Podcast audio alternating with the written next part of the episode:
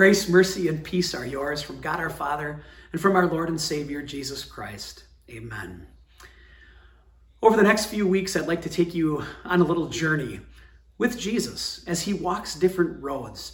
We'll call it the road to the empty tomb, as we will see how Jesus left clues for us on his way to his own empty tomb and the victory that he won for us there. We'll go with him on a road to Bethany, on a road into Jerusalem, and on a road to Emmaus. Are you familiar with the old story of Hansel and Gretel? You might remember in that story that they laid breadcrumbs out in hopes that they would be able to find their way back home. Those crumbs were left so that they could find their way ultimately to their destination. Maybe that's a good picture of what Jesus does for us in the course of the next few weeks. He leaves us clues, clues about who he is and what he was here on this earth to do. And they all come full circle in his own empty tomb. And so today, as we take a look at John chapter 11, we're going to look at an amazing chapter in the Bible, an incredible chapter, a chapter that's filled with emotion and packed with comfort for you and for me. If you have a Bible handy this morning, I would love for you to follow along as we look at some different verses in John chapter 11. Or if you get a chance sometime this week, read this chapter from the Bible. What we'll see in this chapter today is that Jesus is the resurrection and the life. And as we hear Jesus say these words, we will see, first of all, that Jesus gives big promises. And then, secondly, that he fulfills them all. Yes, this is one of those just amazing chapters in the Bible, John chapter 11. And as we walk through this chapter today, it begins with information that comes to Jesus and his disciples. Information that their friend, Jesus' friend, Lazarus, is sick. Interestingly enough, we know a lot about Lazarus' sisters, Mary and Martha. We've heard about them in other places in Scripture. But John chapter 11 is the first time we hear that they have a brother, a brother by the name of Lazarus, who was also deeply loved by Jesus and a good friend of our Savior. And when Jesus hears that Lazarus is sick, he says this to his disciples in John chapter 11, verse 4 This sickness will not end in death. No, it is for God's glory, so that God's Son may be glorified through it. There's two amazing things in that statement of Jesus. The first part, that this will not end in death. Notice that Jesus doesn't say that Lazarus won't die. Simply that this sickness won't end in death, already giving a clue of what he was about to do. But then he says something else that's interesting as well. The whole purpose for Lazarus' death, the whole purpose of this illness was for the glorification of God and glorifying Jesus himself as the one that God sent to save. Jesus actually waits. He waits two more days to head to Bethany, to head on that road to see Mary and Martha and Lazarus. And as the disciples and Jesus are ready to go, he tells the disciples that Lazarus has fallen asleep. The disciples don't quite understand that Jesus is comparing sleep and death. And so Jesus says this to them in verse 14 Lazarus is dead, and for your sake I am glad I was not there, so that you may believe. But let us go to him. Jesus and his disciples head to Bethany. And when they get there, they are met by one of the two sisters. Martha comes out to meet Jesus, and John records for us the conversation that Jesus and Martha have in chapter 11, verses 21 to 24. Lord, Martha said to Jesus, if you had been here, my brother would not have died. But I know that even now God will give you whatever you ask. Jesus said to her, Your brother will rise again. Martha answered, I know he will rise again in the resurrection at the last day. By the time Jesus arrived in Bethany, we're told that Lazarus had already been in the grave for four days. Imagine Martha's sadness. Imagine the pain that Martha and her sister Mary and their friends and family were going through. To me, that makes what Martha expresses in these verses all the more amazing. It makes Martha's faith truly stand out. She simply says to Jesus, If you had been here, my brother would not have died. Those aren't words of accusation against Jesus, but an observation. An observation that Jesus has the power to heal. Martha shows that as she goes on to the next verse in saying, Even now I know God will give you whatever you ask. Her faith is remarkable, isn't it? Her brother has been in the grave for four days, and yet she says to Jesus, Even now, even now, God can give you whatever it is that you ask. Jesus makes her a big promise. Your brother will live again. To which Martha quickly answers with another confession of her faith I know he will live. I know he will rise again in the resurrection at the last day. What an exchange between Jesus and his friend Martha in this text. So let me ask you how are you doing with the big promises of Jesus? It's easy, isn't it? Is it easy when we're confined to our homes, when we're not sure what's going on in the world? It's easy to doubt. It's easy to fear. Sometimes I've noticed in my life that when things go the worst, that's when the worries come the quickest.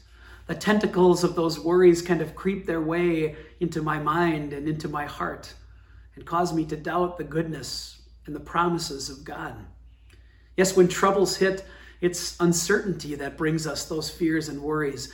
It's concern about our futures and forgetting that those futures are in the hands of a God who has made us big promises too. That's why it's amazing to see Martha's faith. It's something for us to emulate. Yes, Martha was sad. Yes, there was trouble in her life, but underlying that trouble was her faith in God's promises. Doesn't our faith serve the same way?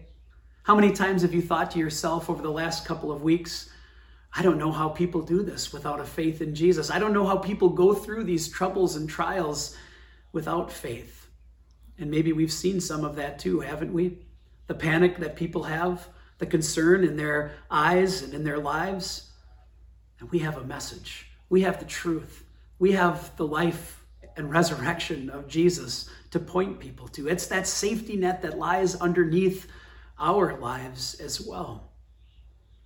But wouldn't it be great to, to even flip that around a little bit? Instead of having faith being the thing that lies underneath and, and takes us a little bit to work our way down to. Wouldn't it be great if our worries were the afterthought and our faith was in the forefront? Well, Jesus' big promises do that for us. Jesus does that for us by telling us, I know what I'm doing. Be still and know that I am God. Yes, in these big promises of Jesus, our faith comes to the foreground and our troubles to the bottom. I suppose we could describe what goes on in our Christian lives like a wrestling match. Maybe some of you have been fans of wrestling or have gone to a wrestling match a time or two in your life. And maybe you've been privileged to see a wrestling match where the two wrestlers were very evenly paired. And the match went back and forth. At one point, it seemed like one of the wrestlers had complete control of the match, and then a reversal happens and the other wrestler takes control. It's a pretty good description about what goes on inside of our hearts and our minds, isn't it? As troubles hit, as trials come, as worries and fears creep their way into our hearts and lives, it's easy for worry to get the upper hand. It's easy for our fear to get the upper hand on our faith. But look at what Jesus does for us today. He asks us to go right back to His Word, right back to His promises. And in those promises, Jesus gives our faith the upper hand on our fears. He tells us to go back to Him and hear what He is saying. Trust in those big promises. And Jesus will lead us through whatever trouble we face. Jesus wasn't done making big promises. Take a look at the next verse and a half, chapter 11, verses 25 and 26. Jesus said to Martha, I am the resurrection and the life. The one who believes in me will live even though they die, and whoever lives by believing in me will never die. This is one of Jesus' I am statements. That name, I am, was Jesus connecting the dots back to the Old Testament, a name for God that was Yahweh. Jesus was telling people by using this phrase, I am, that he was the promised Messiah. Look at what he says to Martha I am the resurrection. Yes, Martha, Lazarus will rise at the last day, but no resurrection happens without me, apart from me. Yes, Martha, Jesus says, I am life. I am the one who gives life. I am the one who raises people back to life. A few years back, there was a t shirt that said, Jesus is life, the rest is just details. It's exactly what Jesus is saying, isn't it? That everything about life, everything that we need in life comes through Him, and all the rest are the details that God will work out for us. The promises continue. Jesus tells Martha that, that everyone who believes in him will live even in death, and that whoever lives by believing in him will never die. What a profound statement Jesus is giving us. What a big promise he's laying out for us. No matter what happens to our lives, no matter what happens to our bodies in this world, our souls will go on living, the Bible tells us. And then those souls will be joined at the last day by bodies that will be resurrected from the dead.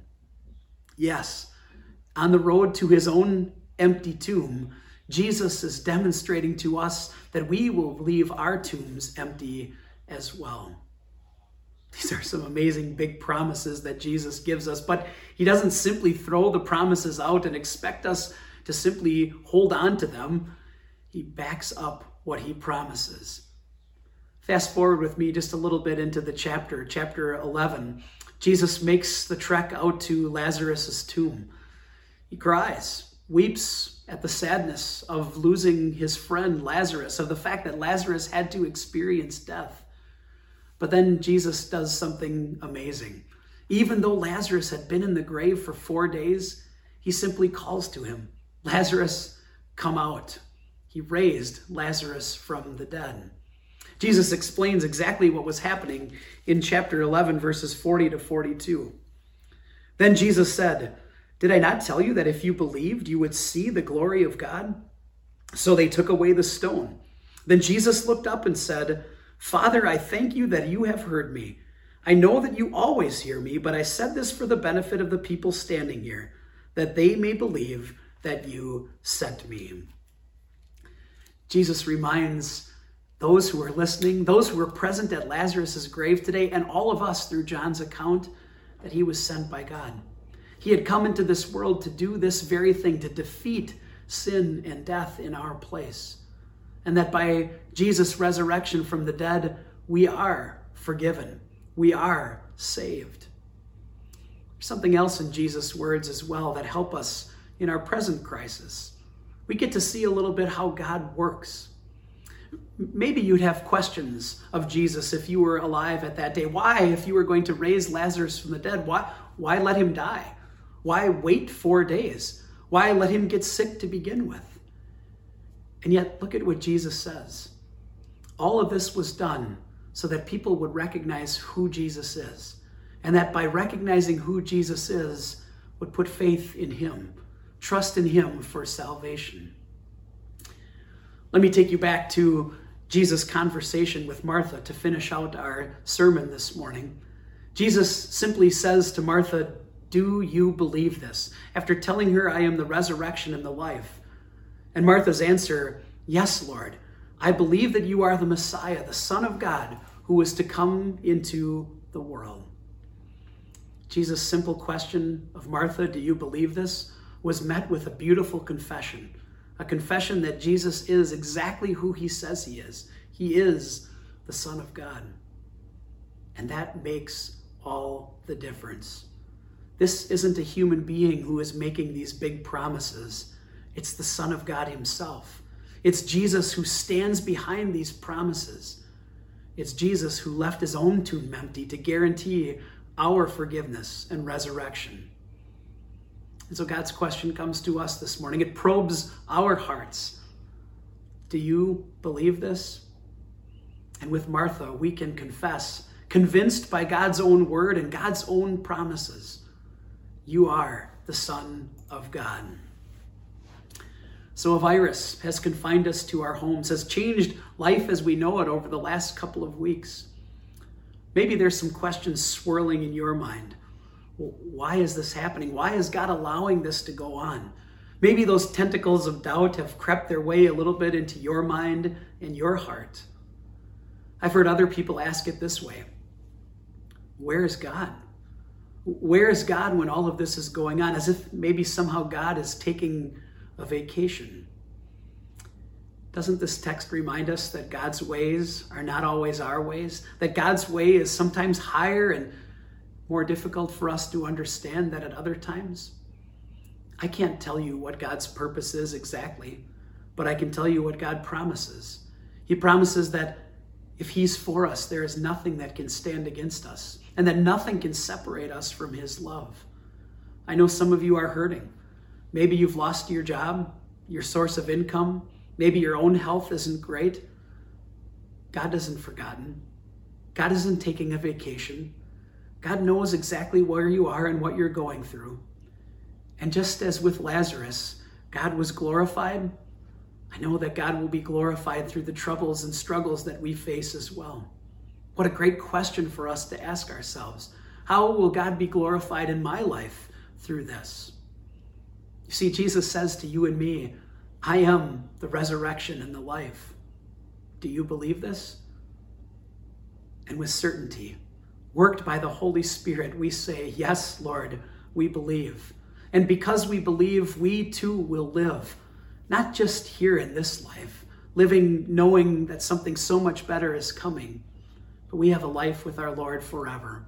A life in a place where there is no sickness, where there is no pain, where there's nothing that will cause us trouble or worry or fear, a life with our Lord. Listen to the description that the Apostle John gives in Revelation chapter 7.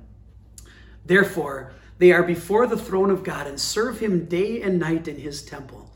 And he who sits on the throne will shelter them with his presence. Never again will they hunger, never again will they thirst. The sun will not beat down on them, nor any scorching heat. I suppose we could add here no virus, right? For the Lamb at the center of the throne will be their shepherd. He will lead them to springs of living water, and God will wipe every tear from their eyes. Here are a few takeaways from our sermon this morning. First of all, number one, Jesus makes us big promises about living and dying. Take these promises to heart. Hold on to what Jesus is saying. These are the clues that Jesus is dropping about who he is and what he has done.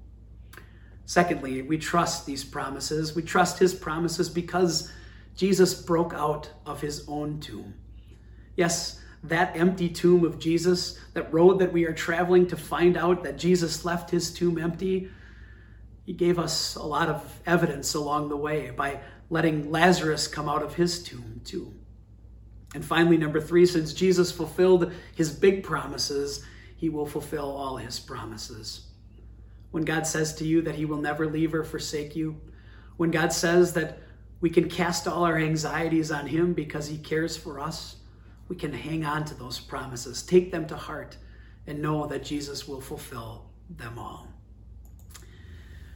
One of the more amazing things in God's creation is the transformation of a caterpillar to a cocoon to a butterfly. Maybe some of you have done this and captured a, a, caterpillar and watched it form a chrysalis and then later become a butterfly. You know the struggle that happens, right?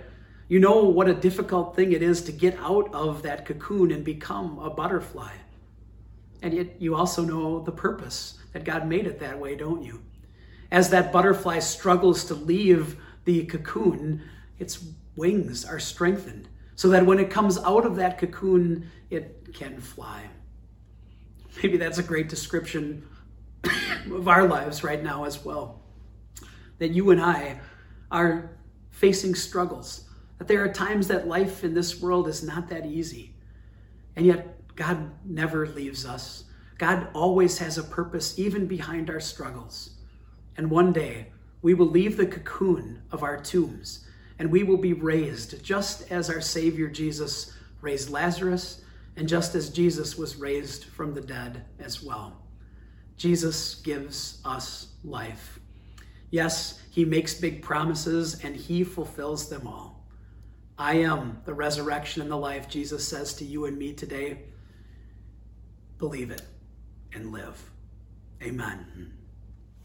The peace of God, which passes all understanding, will guard and keep your hearts and minds in Christ Jesus. Amen.